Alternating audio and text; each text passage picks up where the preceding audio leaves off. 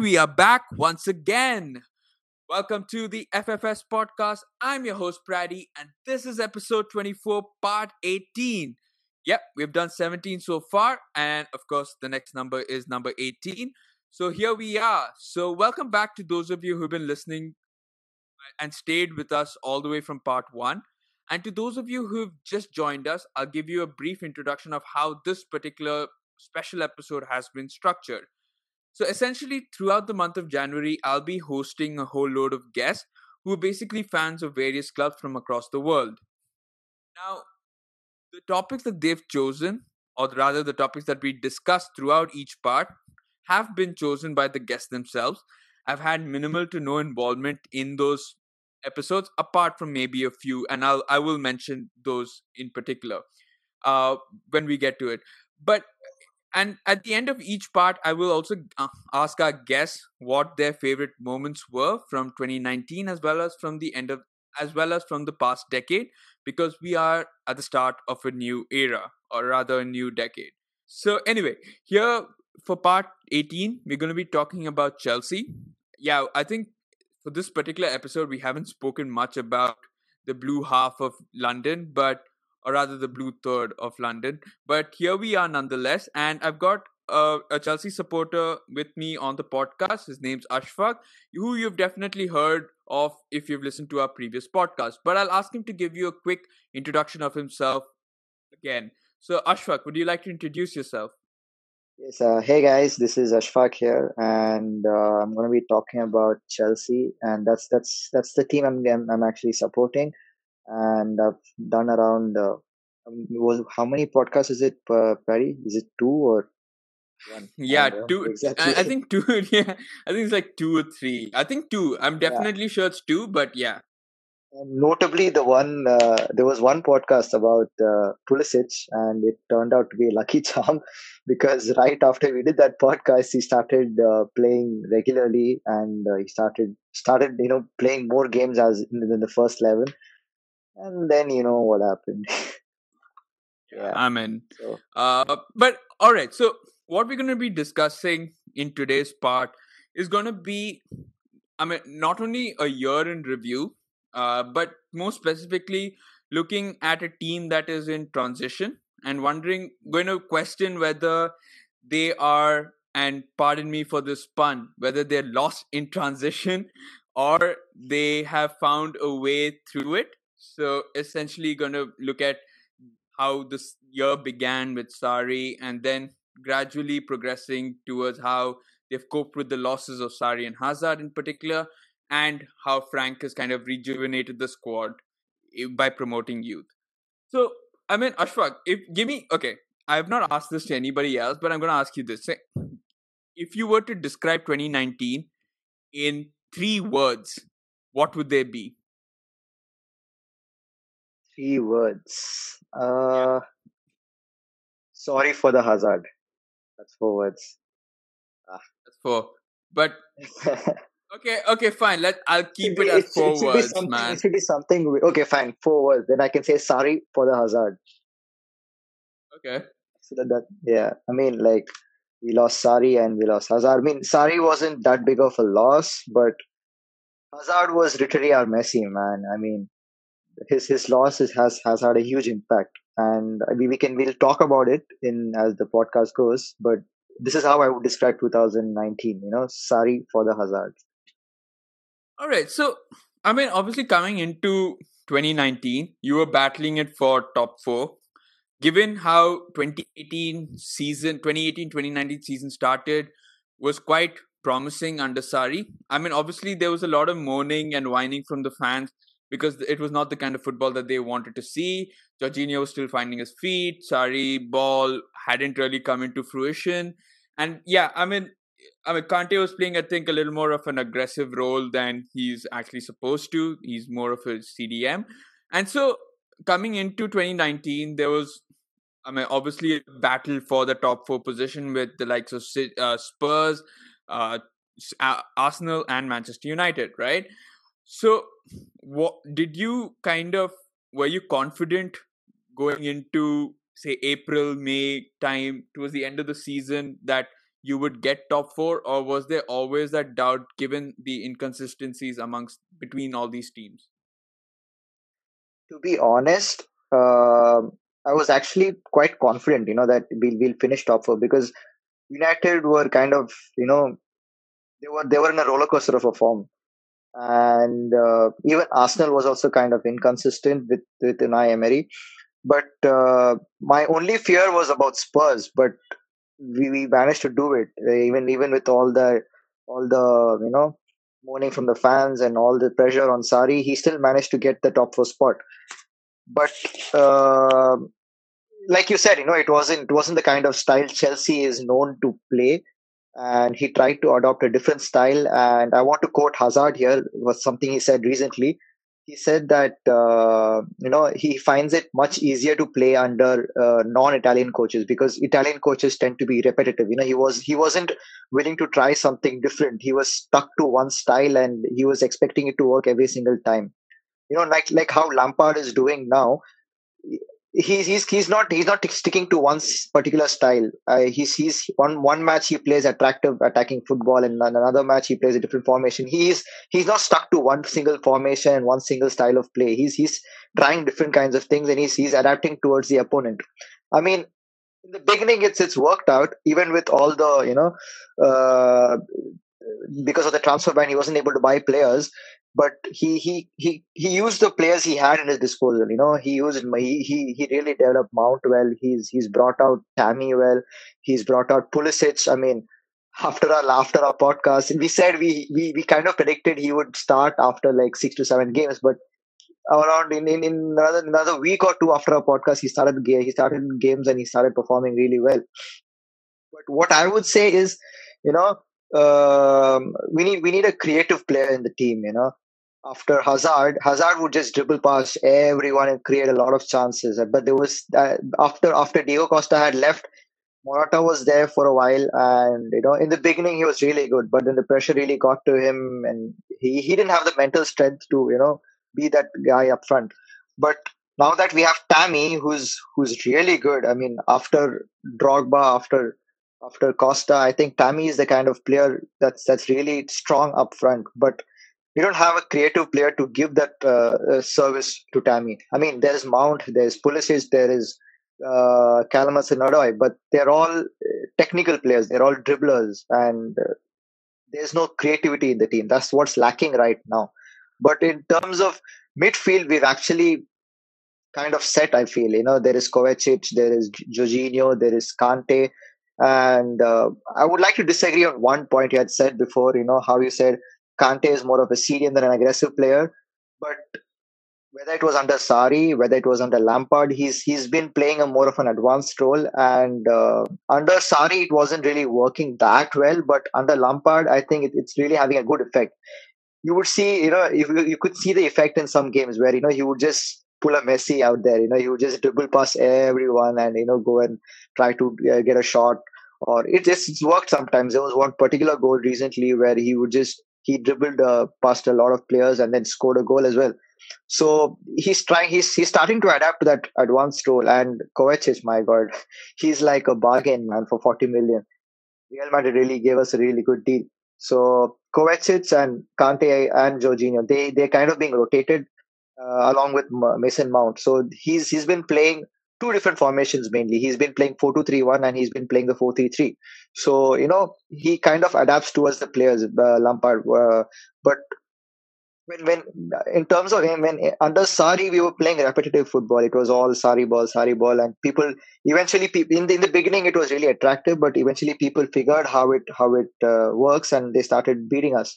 I mean, we lost uh, 4 0 to Bournemouth, man. And then just thought just thought that we'll recover from it but again we lost a city after that. That's when Sarri was really you know he was done. He was done at Chelsea. That's it. So after that there was no you know there was no hope of keeping him. But he did he did win us a trophy but still just just like how Valverde lost uh, his place in Barcelona man. He wasn't playing the kind of football that the club is known to play. That's why we brought in Lampard but I would say Lampard needs time to, you know, actually uh, get the club to the level that they were they were before Sarri, before you know Conte. Uh, no, so I mean, talking about Sarri, okay, let's let I want to just talk now purely about Sarri initially, and then we'll get to Lampard obviously next. But talking about Sarri, I mean, where do you think he lost lost it at Chelsea? Was it the dressing room that he lost finally? Because I don't know, if, uh, like you mentioned Hazard, and you quoted him on something. I don't know whether it was Gary Cahill or someone else who said that he's so stuck or adamant. He like Sarri's so stuck and adamant on one type of style of play. Luiz. David Luiz, David Luiz, yeah. Be, I mean, one of the ex Chelsea players who basically now said that. I mean, or it could be someone who's currently there because Sarri is no longer there. But someone who said that Sarri is so adamant, so stubborn about his style of play that it was a little difficult to adapt to it. He was not very flexible, but obviously he's a nice guy, and it's you could see it even on the touchline. It's not like he was one of those morose, uh, uh, Phillips, uh, what's his name, uh, Scolari type guys who looked like the end. It was the end of the world for him. He still enjoyed the way uh, the football was being played. I remember him having that laugh with Klopp as well after the Chelsea uh, Liverpool game where we drew one one and uh, i mean it's it, i mean yeah so do you think that his stubbornness his adamant behavior on like uh, towards the style of play rather was kind of the where the players drew the line and said listen i mean we can't be doing this for long so i mean he has to go at some point that's what because you know he wasn't adapting to the to the to the league. You know, he was trying to force his style of play. In the beginning, it was working because he's a new manager. It's a new style of play to the to the to the league. So they were trying to figure out what he's trying to do. But once once they figured it, it was getting really repetitive and it was getting really boring, and people started figuring it out. You know, so I mean, we finished what second? No, third. I think. Yeah, we finished third that's that's kind of a good place compared to you know the the kind of stick he was getting. It was it's, it's actually a good finish, but with the team we had with Hazard, we can really do better. Uh, that's that's. But that's I mean, I mean, place, yeah. I mean, Hazard is kind of the guy who has an up and down season. It's I can't yeah. say that. I mean, I kind of disagree with the point. Like because we have Hazard, we can do better. History has shown that Hazard has one good season and then one re- really bad season. And technically, when Chelsea, when he has a really, really good season, Chelsea do well. I'm not saying win the league because probably you would have done if City and Liverpool aren't so strong or weren't so strong. But yeah, I think that's also true. I, I mean, when Hazard, so it's like, yeah, I mean, obviously, Sarri got was lucky in this in a way that he got the season where Hazard performed so great. You can exactly, see it in exactly the Europa League. But uh, I mean, to say that we could have done better, I think that the other two teams are just too powerful. You needed that kind of squad depth to even compete with it. But I think with Hazard, the the way that you actually came third, uh, I mean, is actually testament to how good. Yeah, that's what. If, if, if it wasn't for Hazard, if it wasn't for Hazard, they wouldn't have come third. I mean, he was. You can see the effect in in the team though after he left he was literally carrying the team. He was he was dribbling past everyone. He was creating chances. He was scoring goals. I mean, right now we have Tammy scoring goals. We have Mount Mount scoring goals, but there's still that creative spark. You know that that spark is missing. And uh, I hope we replace we get someone creative in this window, but I don't see it happening. I don't see anything happening in this window. I think uh, Lampard is not trying to disturb the balance of the team. I think he might wait till the summer to actually get new players, but that's what I've been saying. You know, without Hazard, there's there's that spark missing, and the transfer ban it hit us even worse. You know, this the summer window kind of went without any signings, so the transfer ban hit us even even more with a, with a new manager. So yeah. Yeah, I mean, okay, so we'll come to the transfer window in just a short bit. I just want to get your thoughts on one last question about Sarri. Why is it that Sarri, under Sarri, the role of Kante and Jorginho were I mean, in a way, was Sarri kind of like too early? As in, people didn't give him time for him to help Kante and Kovacic and Jorginho kind of Jorginho, sorry, uh, like mold into the roles because we see Frank Lampard and like you mentioned, I I see Kante as a CDM purely because of his Leicester days and his early Chelsea days. But as you said, he is adapting to that more attacking style of play. And obviously, under Lampard, is working, like you said, versus Sarri it wasn't really. And so, are we giving Sarri too much stick when it comes to that? When actually, because it's a new role to these players, that it, it needed time. And us being fans are impatient nowadays, and we don't give that surely surely like you said it needed time but you know if, if you see if you see how lampard is doing and if you see how Sarri is doing it Sarri was kind of repetitive I, I keep repeating the same point again but he was being repetitive he was not he was not you know uh, changing the style to suit another team like let's say you lost against uh, uh, this particular team in, in one game the next game he was still playing the same kind of styles he was basically was playing doing the same thing again and again and he was expecting different results but Lampard, if you see, he's he's changed, he's rotating the team around, he's switching things around, you know, just just to try something different, and it's working. It's working for Lampard. It wasn't working for Sarri. That's that's the difference. That's that's why. I mean, yeah, he would he should have been given time, but if he's going to be doing the same thing again and again and again, why should he be given time? Uh, one season is good enough to prove himself. He did win. He did win a silverware, but it's still not enough, you know uh, compared no, to. So, so is it down to tactics rather than anything else the, uh, that it came down to Frank Lampard being a little more flexible when it came to different teams and being, I mean, a little more open, letting them interchange between themselves, whereas Sarri was just adamant and stuck to one true principle that he had, one true philosophy. Yeah, definitely, definitely. Even even Conte was uh, a bit flexible, man. He's also an Italian coach, and he, he even he was uh, flexible. He didn't at the beginning. He was the one who started this whole uh, three at the back uh, kind of style. Uh, in in in this uh, you know in this decade, he's the one who started it in the Premier League, and then everyone started following it. But even he was not that adamant to his style. You know, he was kind of trying to flex. He was trying to you know be flexible with his style, but the, the reason why he was sacked is because he lost the dressing room. That's the why. That's why he was sacked. But he was playing the kind of football what Chelsea was meant to play. Okay, fair enough. I, I, I, mean, you made it uh, quite clear as to what your thoughts are on this, on the difference in style of play and the difference in obviously the consequential consequential results uh, on the field performance that is. But I mean, okay. So now let's move on to the transfer ban. Okay, it's been a huge talking point about Chelsea. Uh, you've obviously now won the appeal, so I think January from January, I mean this transfer window as well as the summer transfer transfer window, Frank Lampard has the opportunity to buy, but that wasn't the case six months ago when in August Frank Lampard came into the job fully aware that he was not going to be able to spend, and uh, despite that, in Frank Lampard's reign started off quite well. Uh, you had attacking football. The first game was obviously a disaster, but still showed pro- progressive signs, especially for a neutral watching Chelsea, and I'm sure even for the fans. But obviously, we've seen over time that uh, the results have caught. I mean, the games have caught up to the players. They're truly now understanding how tiresome the entire. Eh, and I, when I say players, I mean the youngsters who've been incorporated into the squad. That they've kind of realizing how tough and tiring and how uh, tight the fixture schedule is for the Premier League, especially come December onwards, and with the Champions League, the League Cup, FA Cup all in full effect, it's not been the best of times for Chelsea.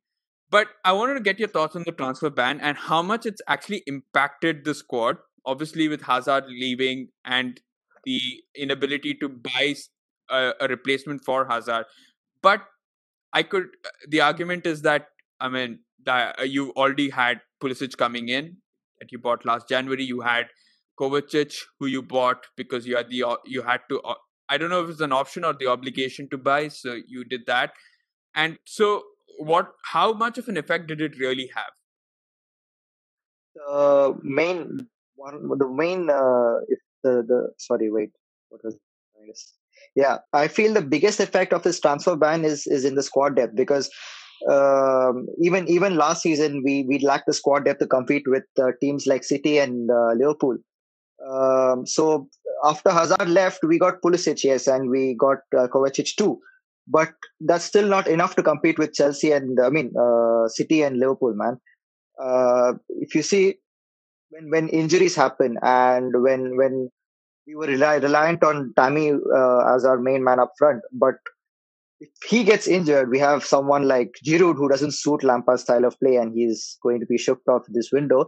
And we have Batshuayi who was amazing in in uh, Dortmund, but he's he's not smart. Like he's not he's not he's not suit. He's I won't say he's not he's bad, but in the games he's played, he's been given enough chances to prove himself to be Lampard's main man. If everyone thought Batshuayi is better than Tammy when the season started, but as the season progressed, he he kind of you know proved that he's not the guy to rely on if Tammy is injured. So what we really need is depth, and what we really need is new players.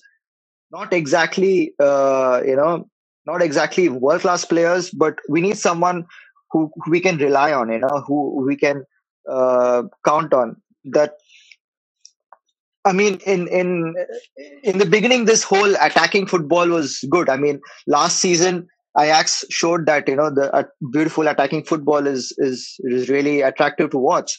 But in the Premier League, that's not the case, man. I mean, like you said, there is fixture congestion. There is uh, more than there is FA Cup, there is League Cup, there is the uh, Champions League, and the Premier League. So there's a lot of competitions you have to play in. Without squad depth, we cannot do. We can, you cannot uh, succeed in the in the way you play. So yeah, we definitely had a big impact with with yeah. the transfer ban. All right. So in terms of promoting the youth, though, right? Was the transfer ban in any way? Obviously, I, personally, I think it it was responsible for how Frank Lampard went about promote injecting or promoting youth into the team. Uh, but the question I have is, was that anyway going to happen with a manager like Frank Lampard? We saw him come from Derby County uh, a relatively fresh coach, but one who's risen through the ranks. Well, not from, of Chelsea, but from an early age was in the Chelsea setup, has pushed his way into becoming an icon of the club, and so it it was only logical that we'd see him try and promote or do the same with the youngsters in the squad, right?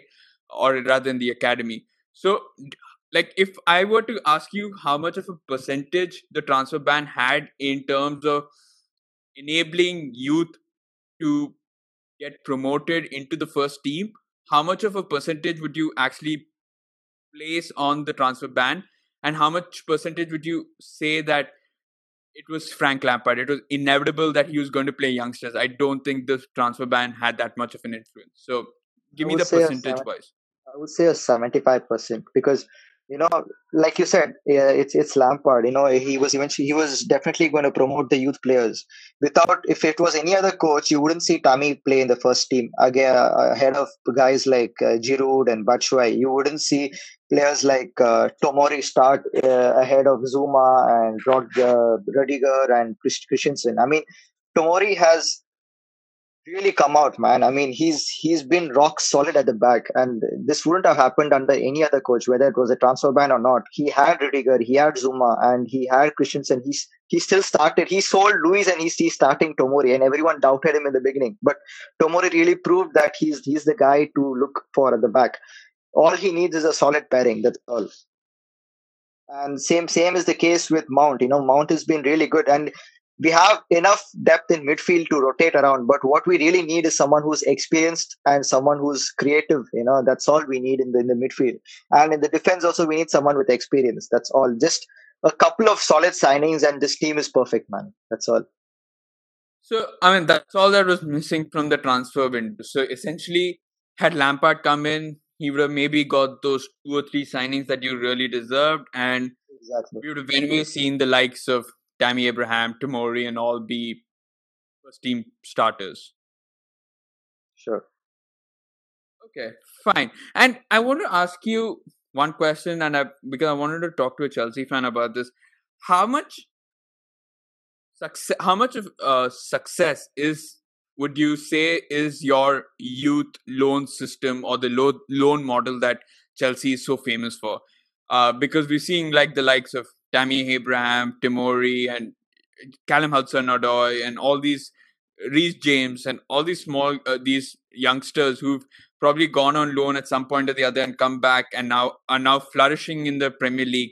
So, how much of a like would you say is that's down to how good your loan models are that you sending these youngsters to play regular team football in some of the more i mean obviously less than premier league competitive but still competitive leagues where they know how it is to fight for every point for every goal for every conce- a goal conceded or uh, scored See, uh, we we buy a lot of youth, and like a lot. I mean, a lot. Even uh, De Bruyne was uh, very young when he came to Chelsea, and when he went on loan, he really proved himself. But it depends. It hugely depends on how the uh, coach sees how the coach sees how how how useful the player is.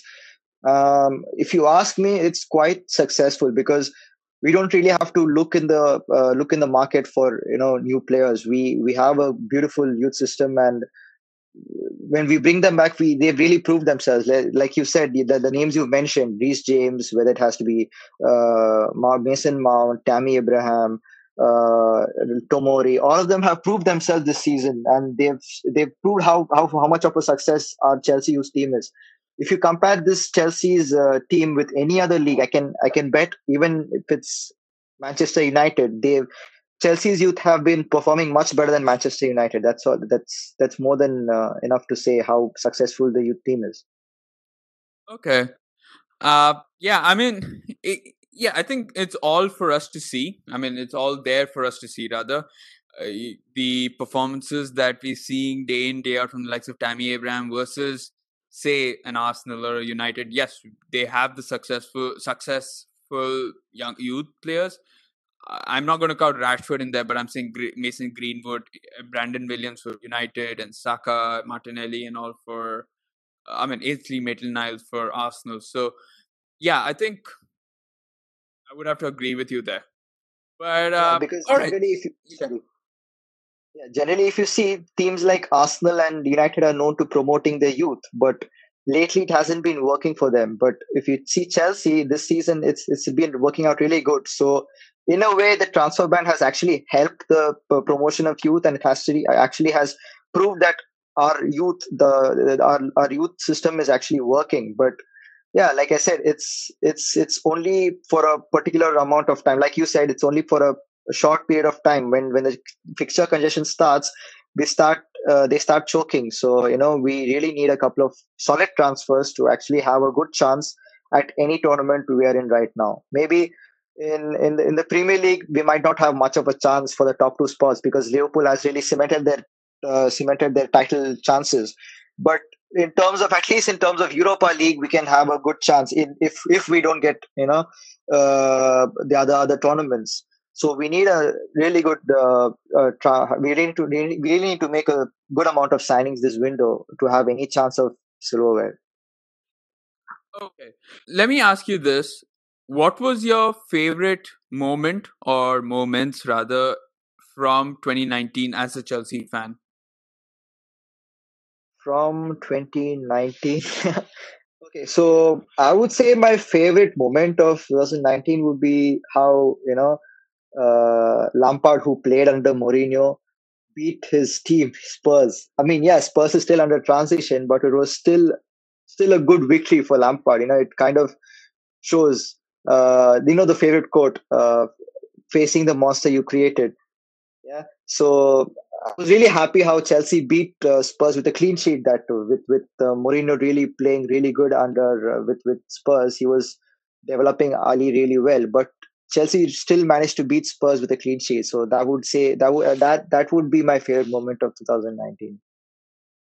Yeah, I mean, um, it's it wasn't really surprising for me given how Chelsea. I mean, Frank Lampard already had done over Jose Mourinho when he was at Manchester United when they played Derby County in the League Cup, if I'm not mistaken uh, and he won there as well. So yeah, plus I wouldn't call Spurs under transition. More likely that they are now in a recession rather than a transition period. But, uh, yeah. All right, uh, what was your not so favorite moment of 2019? So favorite moment would be obviously uh, losing the first game against United. You know, a team like United that was really doing bad and losing 4 0 to start the season, that was really horrifying. I was it, it was it kind of gave doubts on how Lampard would start the season. But the game was promising. You know, they they played really well, but four 0 was too hard to take. I mean, I watched it and I felt that it the result was flattering for United. I think Chelsea had played the was the better team, at least played better. But they played really better, but the scoreline was really horrifying to watch. You know, four, uh, you know, giving away four goals without a return. It was kind of horrifying to watch with the way they played. You know, it, they played really, really amazing. But it was there was the scoreline didn't show that. No, that's true. I mean, sometimes you get these matches when the other side is just a little more clinical, and yeah, yeah. I, I guess that happened. But okay, and what was your favorite moment from the entire decade? Entire decade would definitely be the moment where uh, you know uh, the, the, the Demba Ba scored and uh, Gerrard slipped. That's still the that's still the best moment of the decade, man. Funny, funny, extremely funny. or or I would say uh, or I would say how they beat uh, uh, Barcelona. That was a kind of an iconic moment for uh, Chelsea because that that kind of got them really far in in, in the Champions League and uh, really far in the Champions. You won the Champions League that year. yeah, so that's that's kind of the uh, was it the first yeah first Champions League I, I think yeah yeah, if you only won once, dude, it's not like too much history in that competition. So yeah, so that that would be I w- I won't say one I won't say one particular moment. I would say those two particular moments were uh, really good in in the decade. The one was one was where uh, Gerrard slipped and they they kind of gave away the title. That was one moment, and the other moment was the Champions League. So those those were the only two uh, iconic moments of 2000 the, the whole decade. And your not so favorite moment from the decade? Not so favorite moment uh, would be how uh, Conte was, uh, you know, stacked. I mean, he was a really good coach, and the way he lost it in the end, it was not really good to see. Okay, I mean that's. that's or I would say, or I would say how um, Hazard uh, was Hazard left the team. You know, that was also a big loss to Chelsea. So that was also not my favorite moment of uh, the decade. Okay, fine, perfect. Uh, all right. So, and what? I mean, considering that we're at the start of a new decade, what are your expectations going forward? So, going forward for this decade, I would say that replacing Hazard is a priority. I mean, I I don't think he can be. I'm not going to say he can't be replaced, but uh, replacing him would bring Chelsea back to where it was because all we need is one solid player who can create chances and who can, you know, be that central uh, role of the team. Uh, and one, the, the second thing I would say is uh, promoting the youth and giving them more chances. So, because we've seen this season how good they are. So, bringing them to the uh, to the to the light and bringing them forward uh, giving them more chances and promoting them is what I would like to see in the next decade. Okay, I mean eh, the way you start, ha- left off last decade as one of the biggest teams or the most successful teams in England, because I think you had the most number of trophies of last decade in the Premier League. Yeah. Uh, it I would have thought that you just want more trophies coming this year, but I'm glad that you're seeing a little more. I mean, as a fan, uh, you want more development of the team, a, a longer term vision, which has not been the case for a while now at Chelsea. I think. Yeah, I mean, we gave Sarri only one season. he didn't even give him a chance. And like I've said in the previous podcast, maximum every every manager has been there for a maximum of two seasons, and I would like that to change in this decade. I want Lampard to stay for a longer time, and I want him to be given more time because he's been really uh, doing well with the youth and with a with a good squad, with a world class squad. We, I want to see how he does, and uh, so yeah, I want a long term uh, plan for Chelsea. Like, I mean, yeah, trophies are important. Trophies is what uh, uh, defines the success of a club, but I want to see long term development in this team. You know. No, that's that's quite mature of a Chelsea fan, really. Um, Uh, but uh, do you think? Okay, let me ask you. Do you think that there'll be any change in the ownership anytime soon? Uh, I don't think so because, as far as I know, there's been no news of a new ownership. but uh, I hope uh, you know uh, Lampard is given a good amount of time and not the usual two seasons or not not like how Sarri was given just one season. I hope he's given more than two seasons to give uh, prove himself. Yeah, I man. I like I spoke to an earlier Chelsea fan, and he also said I think the I think one of the well conspiracy theories or the theories floating around is that uh, Abramovich kind of signed Lampard as a manager because he wants to prevent himself from sacking a manager too soon. Because sacking Lampard quite early, given how he's done so far, would be kind of sacrilege in terms of uh, uh, amongst the fans. And I don't think the fans would stay stand for it, especially for a, for an icon such as Frankie. And I think if given three years down the line he doesn't perform, then maybe you'll see uh, fans turn their heads slightly. But I think given they given that I think Chelsea fans also know how mammoth of a task it is right now for him that time is of the essence. Um, yeah. yeah. So uh, okay, so I guess that's all we have.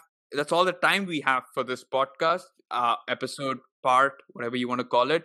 Thanks, Ashfaq, for being a part of this episode or part. I mean, I keep forgetting about it, but yeah.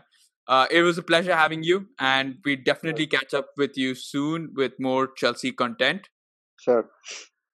Yeah, and uh, well, thanks again for those of you who've been listening right from part one, and for those of you who've even joined us right now. I'd recommend you go and listen to part one and all of the other parts as well. Uh, definitely different insights to different teams and different clubs and different fans. So it's it's definitely different. And so I guess that's uh, oh yeah, before I before I leave, don't forget to leave a like, drop in a comment, share with friends and family, and even subscribe to the podcast channel as well as follow us on Twitter. Um, I guess that's it for episode 24, part 18. I'm your host, Praddy, once again, and good night.